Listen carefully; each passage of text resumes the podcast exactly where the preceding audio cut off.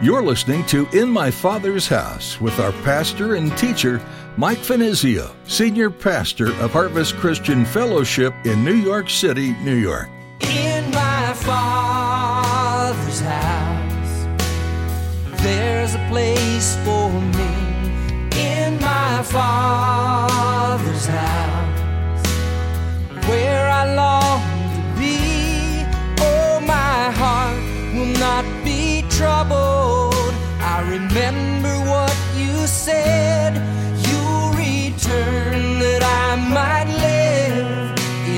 Father's house. Obviously, the way that David responded to this information caused a stir amongst the people. Was David willing to go out against the champion of the Philistines, Goliath? And so news had been brought now back to Saul, the king, who again was just hanging out in his tent. He's shut down, he's frightened, uh, he's inept, and uh, he's certainly not going to lead his army in battle against the Philistines. The battle between the Israelites and Philistines was at a stalemate. The warriors on both sides of the line lacked courage. The Philistine champion, a giant called Goliath, was an intimidating enemy, and even the strongest Israelites were afraid of this man. God put David, who was by no means intimidating, into the midst of this situation. Today, Pastor Mike will lead us through an exploration of this encounter and the faith in God that enabled David to do what no one else was brave enough to do. Now, here's Pastor Mike in the book of 1 Samuel, chapter 17, as he begins his message Taking on Giants.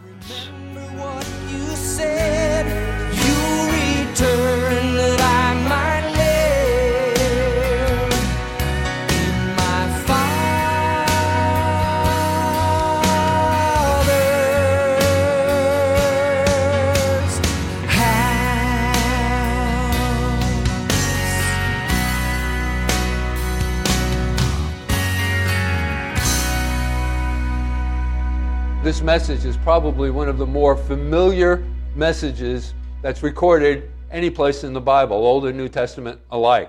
And of course, I'm referring to the contest between uh, David and Goliath. And again, we're in chapter 17 here in 1 uh, Samuel. We're going to begin the study by reading verses 1 through 3, but we're going to go through most of this chapter. Okay, so we got a lot of ground to cover, some wonderful lessons for us to learn. In fact, this particular chapter is so rich that we're going to come back next Sunday and treat it once again because all of the lessons that are contained within it can't be uh, actually covered in just one message. So, anyway, let's go ahead and read those first three verses of Scripture. Chapter 17, verse 1. Now the Philistines gathered their armies together to battle. These are the arch enemy of Israel, and were gathered uh, at Sochoh, which belongs to Judah, so within the province of uh, Judah, where the tribe of Judah had settled. And they camped between uh, Sochoh and also uh, Azekah, and located in Ephes Dammim. And Saul and the men of Israel were gathered together, and they encamped in the valley of Elah and drew up in battle array against the Philistines. The Philistines stood on a mountain on one side, and Israel stood on a mountain on the other side, with a valley between them. That word valley can more literally be translated ravine. So this is the picture. They're gathered together in this valley called the Elah uh, Valley. There's this, re, uh, this ravine that runs through this uh, valley uh, that had been created by the uh, winter uh, rain. And so it created this, this ravine between these valleys, this valley. On one side of the valley stood the armies of the Philistines. On the other side, the armies of Israel and they are about to engage in this uh, battle. So, according to our text, once again, Israel is facing the army of the Philistines, and they're gathered together in the Elah Valley, as I had already uh, mentioned. And the reason why that they are about to engage in this battle is the Philistines had come into their province, uh, there in uh, Judah, uh, in that area where uh, the tribe of Judah had settled. And the Philistines needed land and revenue, and they were looking to subjugate uh, Israel. They were facing a problem of overpopulation. Now, up until this time, the battle was sort of in a stalemate, a standoff. Also, I want to mention that during this time, and this actually explains what's going on here for us, there was a new kind of warfare that had gained popularity throughout the Near East.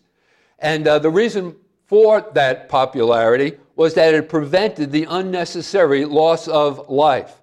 So, two of the most able warriors, renowned warriors, would face off against each other, and whoever was victorious in that conflict would gain the victory for all their uh, people. And so we are about to be introduced to this champion of the Philistines, whose name was, as you know, Goliath. Now, every day, this giant of a man, Goliath, would come out onto the battlefield and challenge the armies of Israel to a winner take all kind of a contest. Okay, with that said, let's go on into our text now, verses 4 through 10. And a champion went out from the camp of the Philistines named Goliath from Gath, from the city of Gath, whose height was six cubits and a span. A cubit was one and a half, or is one and a half uh, feet, and so that would meant that would have meant that this champion of the Philistines, this giant Goliath, was probably at least nine feet tall. And also notice he had a bronze helmet on his head, and he was armed with a coat of mail and that would refer to a jacket that was uh, composed of uh, metal rings or plates serving as his armor. And the weight of the coat was 5,000 shekels of bronze, or about 125 uh, pounds. And he had bronze armor on his legs and a bronze javelin between his shoulders, or more accurately, a javelin slung over his shoulder. Now, the staff of his spear was like a weaver's beam, and his iron spearhead weighed 600 shekels, and a shield bearer went before him.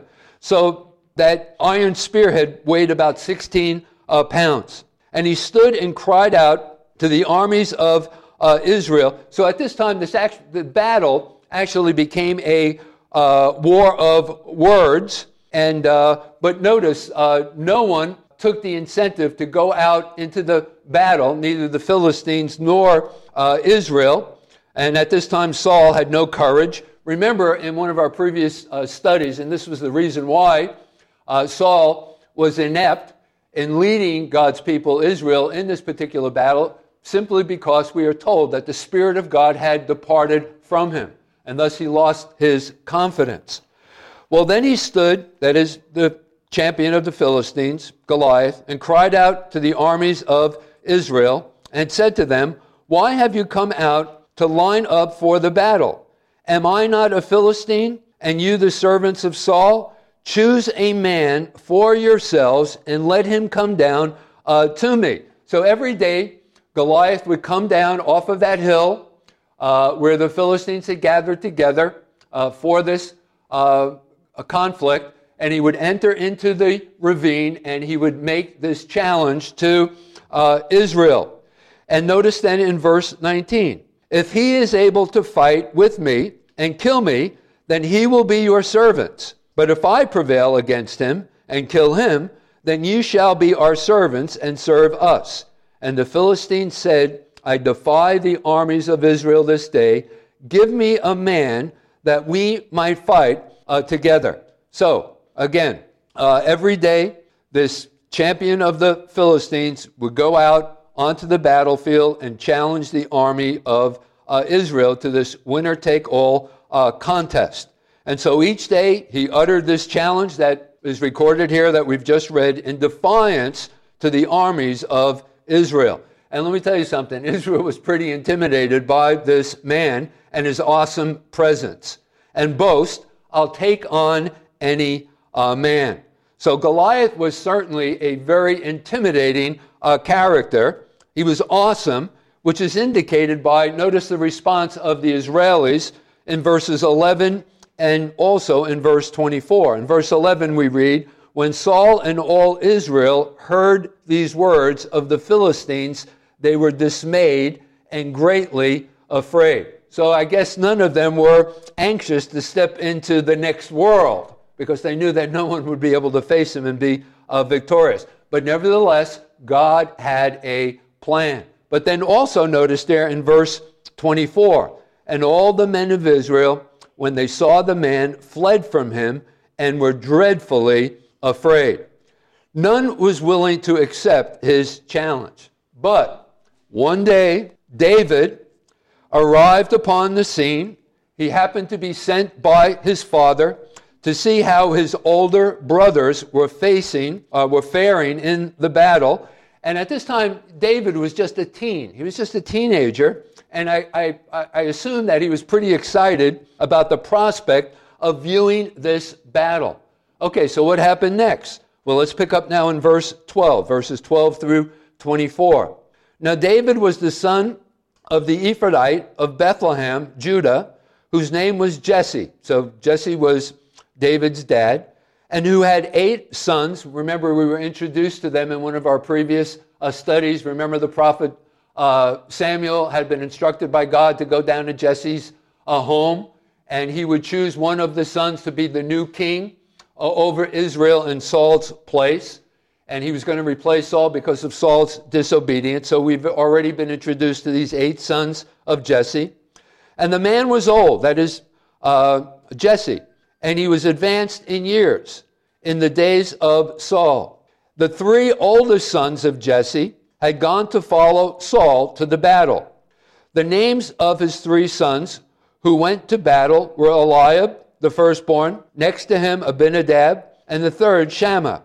David was the youngest of the eight, and the three oldest followed Saul. They were uh, a part of this military campaign. But David occasionally went and returned from Saul to feed his father's sheep at Bethlehem. Remember, uh, he had received favor uh, of Saul. Remember, when this evil spirit that had been sent by God uh, to vex uh, Saul, David would play his harp and sort of like a, uh, uh, a music therapist. Remember, we talked about this last time. And then this calmness would come upon Saul. So David had received favor from the king, uh, King Saul. But this administration of David was intermittent, and it was an honorary position. Also, he was named as Saul's armor bearer. So, anyway, this happened intermittently. And the Philistines drew near and presented himself 40 days, morning and night. So he would come off of the hill and down into the ravine and he would express his challenge that they might send out one person to face him in uh, this contest. Then Jesse said to his son David, Take now for your brothers an ephah. An ephah would have been a, a bushel, uh, about 35 liters of this dried grain and these ten loaves, and run to your brothers at the camp, and carry these ten cheeses to the captain of their thousand, and see how your brothers fare, and bring back news of them. So that he wanted to know how what was going on in the battle on the front lines and how they were doing, and uh, whether or not their, uh, any of his sons had been killed in this uh, battle, so that they didn't have any news of what had been taking place. Verse 19 Now Saul and they and all the men of Israel were in the valley of Elah fighting with the Philistines. I don't know if you could actually refer to it as fighting. Uh, all they would do would be crying out against one another and, and screaming at one another and hollering at one another. And, and uh, there was actually no uh, fighting really going on uh, whatsoever. And anyway, uh, for Israel and the Philistines had drawn up in battle array, army against army. And David left his supplies that his father had given him in the hand of the supply keeper, ran to the army, so to the front lines, and came and greeted his brothers. Then, as he talked with them, there was the champion, the Philistine of Gath, Goliath by name, coming up from the armies of the Philistines, and he spoke according to the same words. And so David heard him on this particular occasion. That is the challenge. And all the men of Israel when they saw the man, fled from him and were dreadfully afraid. So, once again, none was willing to accept his uh, challenge. But, uh, but all of that is about to change. Okay, so finally, there upon the battlefield, visiting his brothers, David visiting his brothers, gathering the information so to relate it back to his parents. And then notice, according to our text, Goliath steps onto the same battlefield and offers his challenge as he did so many days before. Well, that got David's attention. And he's probably thinking, what in the world is going on here? And who is this guy? And who does he think that he is? Okay, let's pick up now in verse 25. So the men of Israel said, Have you seen this man who had come up? So David's questioning, What's going on? Who's this guy? Uh, offering this challenge. And so they began to explain. Surely he has come up to defy Israel. And it shall be that the man who kills him, the king will enrich him with great riches. So, in other words, anyone who will come forward and, and face him in battle, uh, these would be his rewards. The king will enrich with great riches, will give him his daughter in marriage, and give his father's house exemption from taxes to Israel. So quite an incentive that's being offered that anyone who will, you know, come out and meet him on the battlefield. Then David spoke to the men who stood by him, saying, Who shall be done for the man who kills this Philistine and takes away the reproach from Israel? For who is this uncircumcised Philistine? And I want you to understand that his, David using this term as being an uncircumcised Philistine, he's just simply acknowledging that Goliath was someone who was without a covenant with God and therefore was without the protection of God upon him. So that's really what uh, David is referring to uh, here. So, who is this uncircumcised Philistine that he should defy the armies of the living God? And the people answered him in this manner, saying, So shall it be done for the man who uh, killed him. Now, Eliab, one of David's brothers, the oldest, heard when he spoke to the men. Remember, he's receiving the information about what's going on here. And Eliab's anger was aroused against his younger brother David. And he said, Why did you come down here? And with whom have you left those few sheep in the wilderness? Remember, uh, David's responsibility within the family was to care for the sheep that his father Jesse had owned. So basically, he was a sheep herder. He says, I know your pride and the insolence of your heart, for you have come down to see the battle. And David said, so he's rebuking his younger brother, What have I done now? Is there not a cause? Then he turned from him toward another and said the same thing. In other words, he, he turned another uh, person or group of people, just trying to figure out what's going on here again, and they basically rehearsed the same thing that the one before him had said. And these people answered him as the first ones did. Now, when the words which David spoke were heard, they reported them to Saul, and he sent for him. So, obviously, the way that David responded to this information caused a stir amongst the people. Was David willing to go out against the champion of the Philistines? Goliath. And so news had been brought now back to Saul the king, who again was just hanging out in his tent. He's shut down, he's frightened, uh, he's inept, and uh, he's certainly not going to lead his army in battle against the Philistines. Verse 32 Then David said to Saul, Let no man's heart fail because of him. Your servant will go and fight with the Philistine. And Saul said to David, You are not able to go against the Philistine to fight with him, for you are just a youth, and he a man of war from his youth. But David said to Saul, and now he begins to offer his resume, if you will. Your servant used to keep his father's sheep. And when a lion or a bear came and took a lamb out of the flock, I went out after it and struck it and delivered the lamb from its mouth. And when it arose against me, I caught it by its beard and struck and killed it. Your servant has killed both lion and bear, and this uncircumcised Philistine will be like one of them, seeing he has defied the armies of the living God. You got to love this guy, David, right? Moreover, David said, The Lord who delivered me from the paw of the lion and from the paw of the bear, he will deliver me from the hand of this Philistine. And Saul said to David, Go, and the Lord be with you. And so Saul clothed David with his armor, and he put a bronze helmet on his head, probably too big to fit upon his head. Sort of a comical scene, actually, here. He also clothed him with a coat of mail. David fastened his sword to his armor and tried to walk, for he had not tested them. And David said to Saul, I cannot walk with these, for I have not tested them. And so David took them off. And then he took his staff in his hand, and he chose for himself five smooth stones from the brook, put them in a sheep herd's, uh, sheep herder's bag in a pouch, which he had, and his sling was in his hand, and he drew near to the Philistines. Now, it is interesting to me to take special note of how the army of Israel faced this giant and how David faced the giant. It's quite a picture in contrast. Israel faced this giant with great fear, and they fled.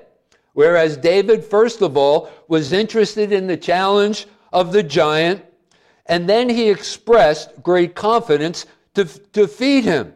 And when David was preparing to take on Goliath, notice Saul said, You cannot beat him.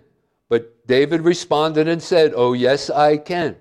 For the Lord who delivered me from the paw of the lion and bear shall deliver me from the Philistine as well. And then also notice when David went out against the giant, Goliath sought to threaten David. Okay, let's pick up now, back in our text, jump ahead to verse 43. Okay, so now David comes out. He's standing in that ravine now and he is willing to accept this challenge, right? And before Goliath comes off of the hill to meet him out there in that ravine between these two hills, where both uh, the armies of the Philistines are watching, as well as the armies of Israel are watching what is about to take place. And so notice the threat of the Philistine. He said to David, Am I a dog that you come to me with sticks? And the Philistine cursed David by his gods. That was a big mistake, folks. And the Philistine said to David, Come to me, and I will give your flesh to the birds of the air and the beasts of the field.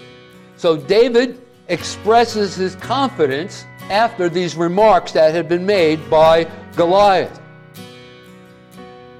In my father's house, there's place for me in my father's house where I long to be. That's all we have time for on this edition of In My Father's House. If you've missed any part of this message, you'll find it online at harvestnyc.org. You can also subscribe to the In My Father's House with Mike Finizio podcast. Just search for it on your favorite podcast platform. As we wrap up our time with you today, we'd like to let you know how you can connect with us. We want to hear from you. If you've been listening for months or even the first time today, let us know. Have you been blessed by a teaching here on In My Father's House? Have you been able to share what you've learned with someone else? We want to hear your story. It's such an encouragement and brings us great joy to know how this program is blessing our listeners. So please let us know you've been tuning in. You can send us a message right from our website. Just go to harvestnyc.org and click on Contact. You'll find a form to fill out, and we'll connect with you as soon as possible. You can also let us know you've been listening by sending an email to harvestnyc at verizon.net. Please feel free to share your prayer requests too.